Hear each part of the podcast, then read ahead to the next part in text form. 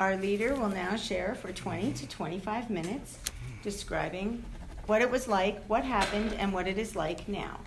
Our leader for tonight is Bobby. Thank you. Bobby, how would you like your time? Uh, to last a long time. Uh, I will take myself off at exactly 25 minutes. Okay. All right, that's 20, that's 20. uh, Yeah, okay, Is good. it working anymore? All right, so hi everybody. My name is Bobby, compulsive overeater recovered bulimic. Hi, Bobby. So uh, w- uh, when I started here 32 years ago, it's when I went to college here. I did nine meetings a week, some in the day, five days a week, and four at night. That was my. I did four years of that, maybe three or four years, and so I call those my college years. And uh, I'm not even sure why. Oh yeah, in those days I used to have analogies every day. I used to just work with whatever was the topic of the day and make an analogy to recovery. And uh, people, I mean, I enjoyed doing that, and I got off on doing that. And I don't do that anymore because I don't come here that often anymore. Once a month, twice a month. It's what I need to check in. And now, thanks to Scott, I'm sharing tonight. So I can use the analogy that I can do right now is look at my face. So 25 years ago, I decided not to go in the sun anymore. So I went into recovery over sun damage, correct? And although Sunday, when I went, I put the SPF on, and it was only 80 degrees in Sonoma, and I had the sunglasses on, and my face got burnt. Does that mean I break my abstinence? Does that mean I'm not in recovery anymore? No, it's just a lousy day in recovery. There you go. There's my first analogy. Working with what I got. Those of you on the podcast have no idea what we're talking about here because you can't see my face, but it's red. So, right away, that just makes me feel like the old days. I used to love the newness of everything being new. I came in November of 1986, and I really just came in to die. I didn't come in here for recovery, I came to die. Uh, I just was at the end. There was nothing left.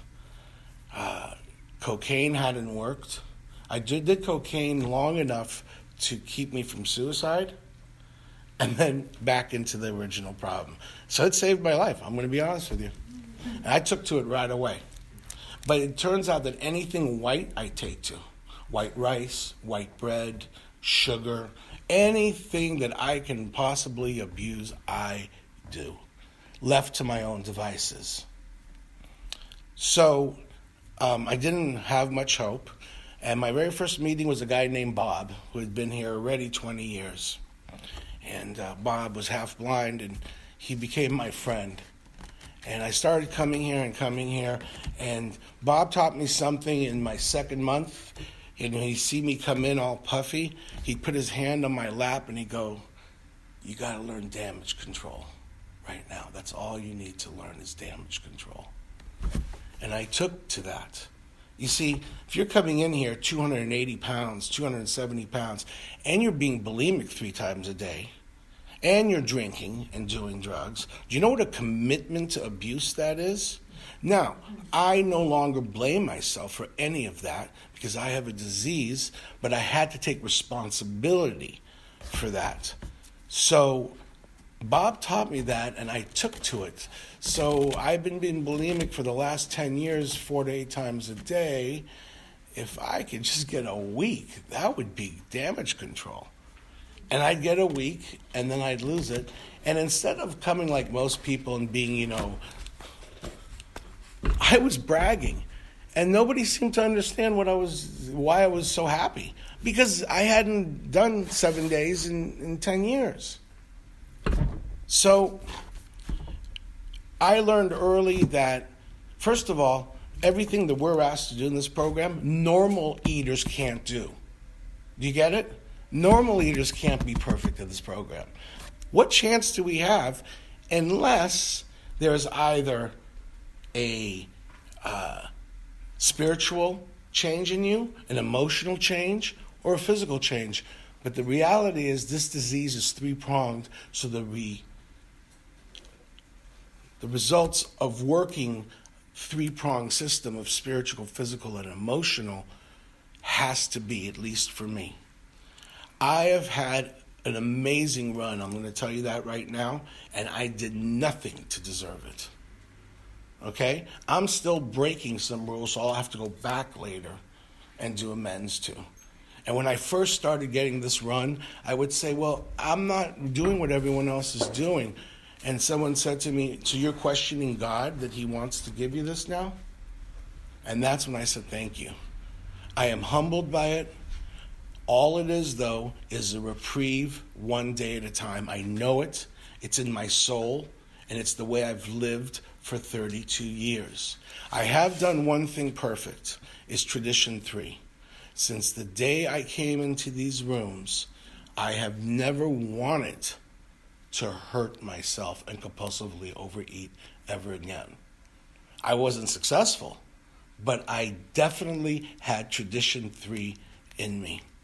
So let me give you some numbers, as people quite often uh, enjoy hearing numbers.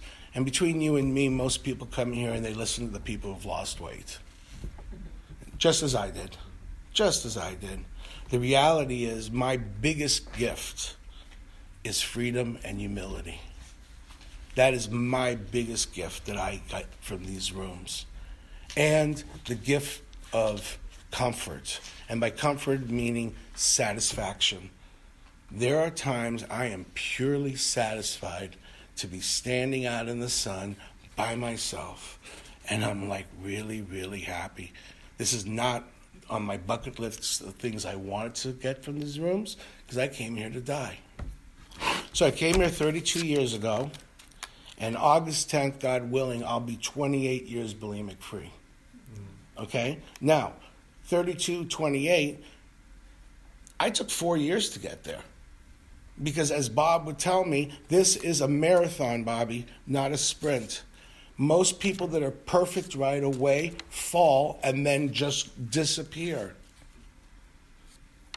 And there is no such thing as relapse. Now, if you've relapsed and you want to own it, God bless you. I've had some shitty days in recovery, really shitty days of recovery, but I was still in recovery. I just wasn't able to do it right that day. And by not believing in that concept, it has kept me forward because he used to say, he used to, it's a marathon, not a sprint. It's a marathon. I got to be honest with you. In 32 years, you know how many superstars I've seen come through here, lose like 200 pounds, become messiahs, and they're speaking all over the place, and phew, gone. And there used to be, in my time when I started, everyone would have all these um, different sayings, like, uh, stick with the winners.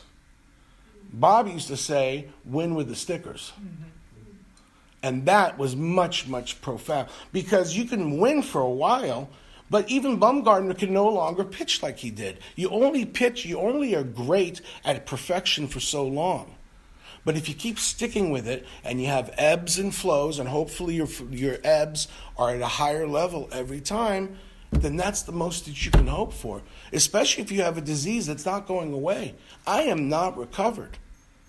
No, I am not cured. And I have recovery today, and I hope to God I have it tomorrow. And that's it. But I'll ask for that tomorrow. When the very first thing I do is think about how to take care of myself. When I open my eyes, it's about taking care of myself well, I want more of a life than that. Well, if you do that first, you generally, and you get good at it, you have a lot of time for a lot of other things. You do. And then when you have a whole bunch of other things, and then you get slapped in the head one day, you think my life is shit and it's never going to be great again for that day until you go, Bobby, calm down. Just make it to midnight. This wasn't a good day. Tomorrow will be better. And when I realized that's the best that I could have, wow. Now, I'm OCD and I'm ADD. I don't show symptoms of it because I've been working on myself for 20 years. People go, wow, you're really disciplined. No, I set up a lot of safety valves and a lot of gates to keep my own personal ethics behind. I need to do this and stay behind this line. I need to do this and stay behind this. And if this happens, I have a safety valve, and that's what I do.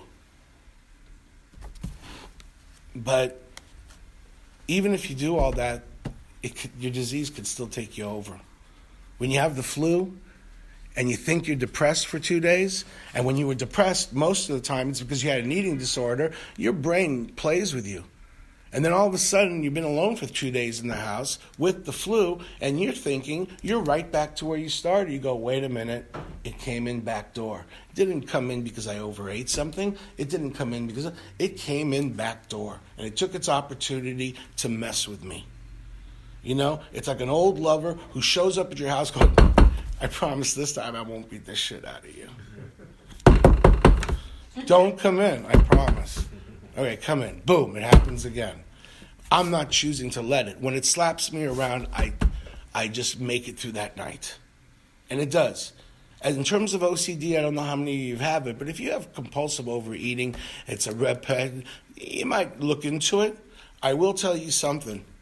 There are days my brain still fries.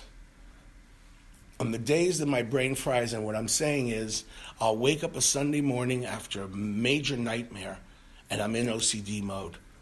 And there ain't nothing you can do to stop it except live through it. And I'll call up my friend, and she goes, But don't. I, What's the point of telling me don't? Just, I'm telling you, I have it right now. And the last time I had it, my, ba- my brain burned for three straight days with all kinds of amazing thoughts. But it hurt. But the whole time that I had pain in my brain from being OCD, I said, You know what, Bobby? This is what your life was 24 7 before you came to OA. Now, OA is not supposed to fix OCD, but no one told me. So I thought God was going to fit, and He did. It's down to about 11% of my life now. Couldn't cross the street at one point without checking if the cuffs were the same length. Do you understand? And now, because I got rid of the carbs that were making me crazy, I got rid of the sugar that was making me nuts, binge eating, puking, throwing up, you know, always having a secret, always feeling I am doing something wrong, and being in bondage. So, what was it like? I can tell you what it was like in, in exactly two sentences a day that lasted three when I was sitting in a hot summer's day. Well, this is not going to be two sentences, but sitting in a lot, hot summer's day in my apartment. There was a little tiny thing, and everyone was outside in the hot day, and my stomach hurt so much from eating pierogies and potato salad, and it hurt so bad that it took me two and a half hours of rocking back and forth for it to finally get out of the pain, pain state. Got up, went to the store, got more pierogies and potato salad, and then did it again that day, the last 18 years that we know each other, that day took longer than the 18 years. It was pure bondage and pure poison. And that is why I come to these rooms. If you do what they say in these rooms and you do what you can do, you can, and you do it well enough, weight will come off. Weight will come off. But for me, living out of bondage is exactly the gift that I know I got. Most of the time, I'm pretty happy. Most of the time, people like me. I like people, and it's genuine. You know, when it's when I'm in a dark place, which is very rare anymore, I'm very rarely in a dark place. I will tell you that my lows are a lot higher than they used to be. My lows are a lot higher than they used to be. So that was my worst day, and that was imagine that's the way it was. I even got an indigestion right now for reminding myself of that of that potato salad, and it hurt. So I came to these rooms, and people told me, "Fake it till you make it." So I said, "Okay." And I started, I love God. Oh, God bless you. I love God. God bless you. I didn't believe any of it. That was year number one. I don't know if I believe it. I don't care. But you know, I would, my, my analogies was if you don't believe in sit ups, but you do 100 a day, you'll get a hard stomach whether you believe in it or not. So I said, okay, I believe in God. Funny thing happened on the way to the theater. After doing that for two years, I really started believing it. So it worked.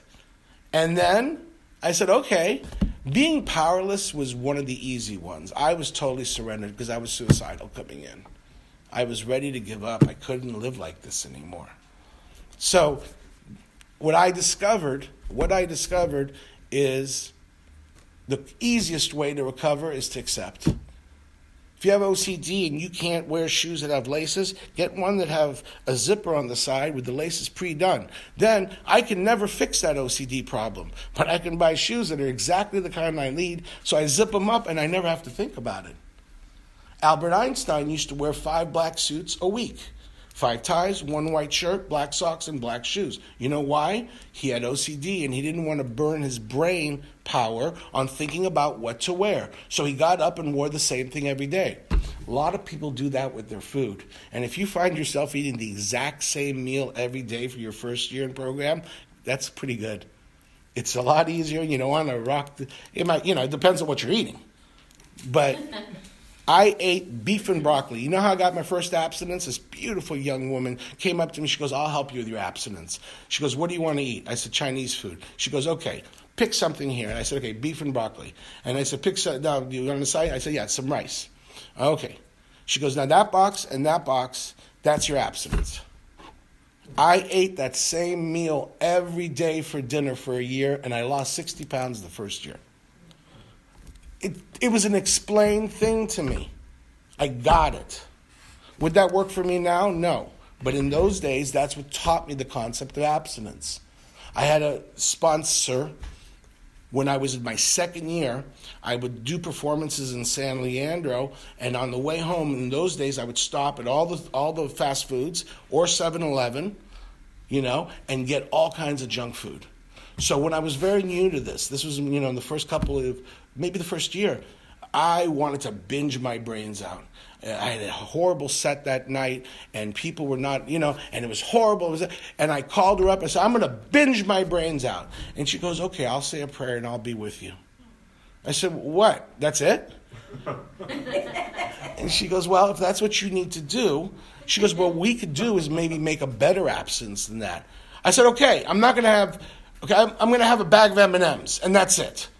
And she said, "Okay, I'll support that." I said, "Okay, wait a minute. I want a king size M and M's." And I got a king size M and M's and ate it on the way home. And that was my abstinence. I said my prayers and I ate it. That was a good abstinence that night. Today would not work for me. But that night, when you're on the road to learning how to save your life, you do what you can to get to the next day, and then you try to do better. So I started taking people's advice. I started sticking with the stickers. I started um, going to meetings all the time.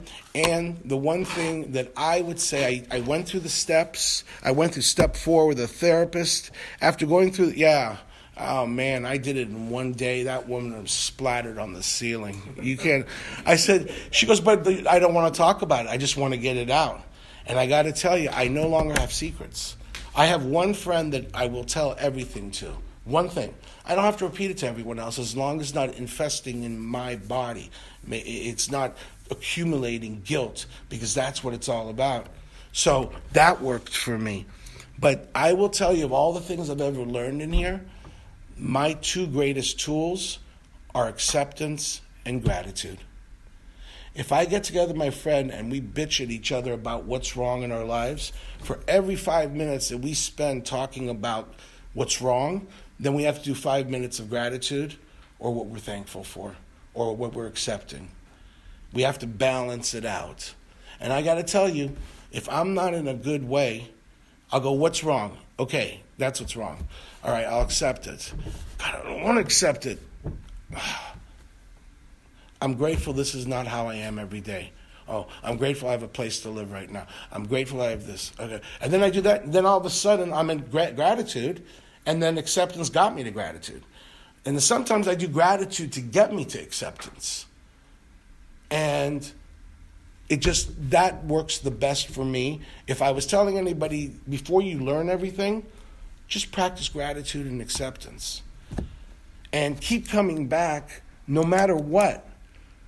And I pray before anything goes into my mouth. And sometimes, as I'm eating, if I feel any stimulation, I'll continue to pray in my head. I say my own personal prayer. That's my thing. And people, when I would binge, people go, and then I prayed and then I binge. They go, well, what's the point of praying? I said, that's the best time to pray was you're binging. If you're going to pray when you're eating tuna fish, pray like crazy when you're eating a burger. You know, maybe it'll slow it down. You don't know. I do know, though, that I mentioned that I have 20 years bulimic free. And I be, be honest with you guys, I didn't really care about anything else. I didn't care about being abstinent from all the things. I made mistakes. It was no big deal as long as I didn't get rid of it. And then 18 years ago, as I was in the shower, in my 14th year of the program, I started sobbing and hearing. I stood at a turning point. I asked his forgiveness, and I really, really felt it. And I called my sponsor, and I came to the Sunday meeting, and I knew I was upgraded. Something was upgraded in my body. I didn't do it, I was given an absolute gift from God. Okay? And I really mean that. I didn't do anything to deserve this. And I talked to Scott right there 18 years ago. And I said, Something's different in me. And now I have 18 years of abstinence. Now, abstinence meaning I have not hurt myself purposefully with food. Not only the bulimia part, but hurt myself. And I will mention one thing. In my years here, I lost a lot of weight, looked great in suits and everything. When I had three herniated discs, I ended up on the ground, not being able to move for a year and a half. I put on 80 pounds, and you, I went to meetings, and no one talks to you and listens to you when you put on 80 pounds. I was just as abstinent then. I could barely get to meetings. I could bear. I'd be there with a cane. Because when you're not moving 15 hours a day and you have our metabolism, okay, maybe you guys don't have that, man, but I have that metabolism. I put on 80 pounds and I said, What a dirty joke this is, God. What a dirty joke. I worked so hard and here I am. And then eight years ago, I, I said, Look, I'm being abstinent, but my body was right back to this. I said, Okay, try again. Start again from day one in your brain. And sure enough, eight years later, uh, my body from here down is pure muscle now. I work out in the gym four or five days a week. Okay? And then I went to my doctor and I noticed that I wasn't losing weight as fast as I did when I first came here. She goes, Well, first of all, you're 30 years older. That's number one. And it doesn't. And she says, do you eat the carbs? I said, Well, no, I gave up burgers, french fries, sugar, everything. I have a bagel with some apples, and that's it for my breakfast. She goes, Bobby, you could eat more food. And since you're not eating that many carbohydrates anyway, why don't you get rid of processed carbs? So, February 16th of this year was the last time I intentionally ate uh, refined carbs. I haven't had white rice since that day. I have not gone my whole life without white rice. It's part of my heritage. It's the way we grew up. And I got to tell you, it's not that difficult when you do it at the right time for yourself. Do you understand? As a bulimic, I had to work my way up to just being an ordinary compulsive overeater. I was also an anorexic for a while. It was a year. It was good. I was so pretty. No, I was. I was. I really was. And let me tell you something. Learn to love yourself, but just because you learn to love yourself, the world's still fucked. There's prejudice. Fat is the number one prejudice out there. Okay? We are still fair game no matter what. And the reality is, the more weight you lose, out of 10 people, then six might be attracted to you. But if you're overweight, I don't care how much you love yourself, the world is just skewed that way. It is skewed that way. But once you love yourself, all you have to find is one person in seven billion. You see? And then what does it matter if everyone else loves you or not? But if you love yourself, you know, but those things aren't going to change. The prejudice of being overweight will never change. And let me tell you, when I was laying on my back with pain, I would say to myself, fuck, I'm going to spend my life being a fat person or having a fat issue my whole life. Now I don't care anymore. Now I got things revving at a really good rate. I'm comfortable all the time in terms of food. I'm not comfortable in terms of issues. I'm going to close, but I really I want to tell you, not all of you are going to get it. But if you don't get it and you stay in these rooms, you'll do a lot better than if you go out. And a lot of you will get it. And, and, and you know, progress versus perfection, it's progress is perfection. If you are just coming back, if you're coming back and you, and you binge every day, you are so much more uh, heroic than someone who's clean every day. Because when your uniform is dirty and you've lost every single day, but you're still showing up, then that's an amazing, amazing thing. I know I could go on for another hour, but I promised exactly five. I got two minutes. That's good. I'm going to go through these and see, make sure, uh, especially while binging. I say my prayers. Oh, when I came to these rooms, I wasn't a big book, blue book person, but they used to have these cards about the acceptance prayer. And that was my life for the first two years. I should mention that. I picked up this card, and the acceptance prayer says, and acceptance is the answer to all my problems today. If I find a situation, it's uh, this person, place, or thing. I would do that for everything in my life. Okay, this is happening. Okay, this is the reason I'm, I have to accept this. I would literally use like a menu going around. And it was a really good one. I don't know. It used to be 448. It probably is someplace else now because I haven't read a big book in forever. You know, I couldn't relate to, but I could relate to acceptance. And uh, I hope everyone who's new, I wish you much success, but you're already successful because you will never be able to go out there again without thinking about this. That I can guarantee you. If you want to not screw up your binging, don't come to these meetings because it's never enjoyable anymore. and if you, and of all the things I've ever seen, this is the only thing that I've ever seen consistently work. So I thank you. 825 minutes on the nose. Okay, thank you very much.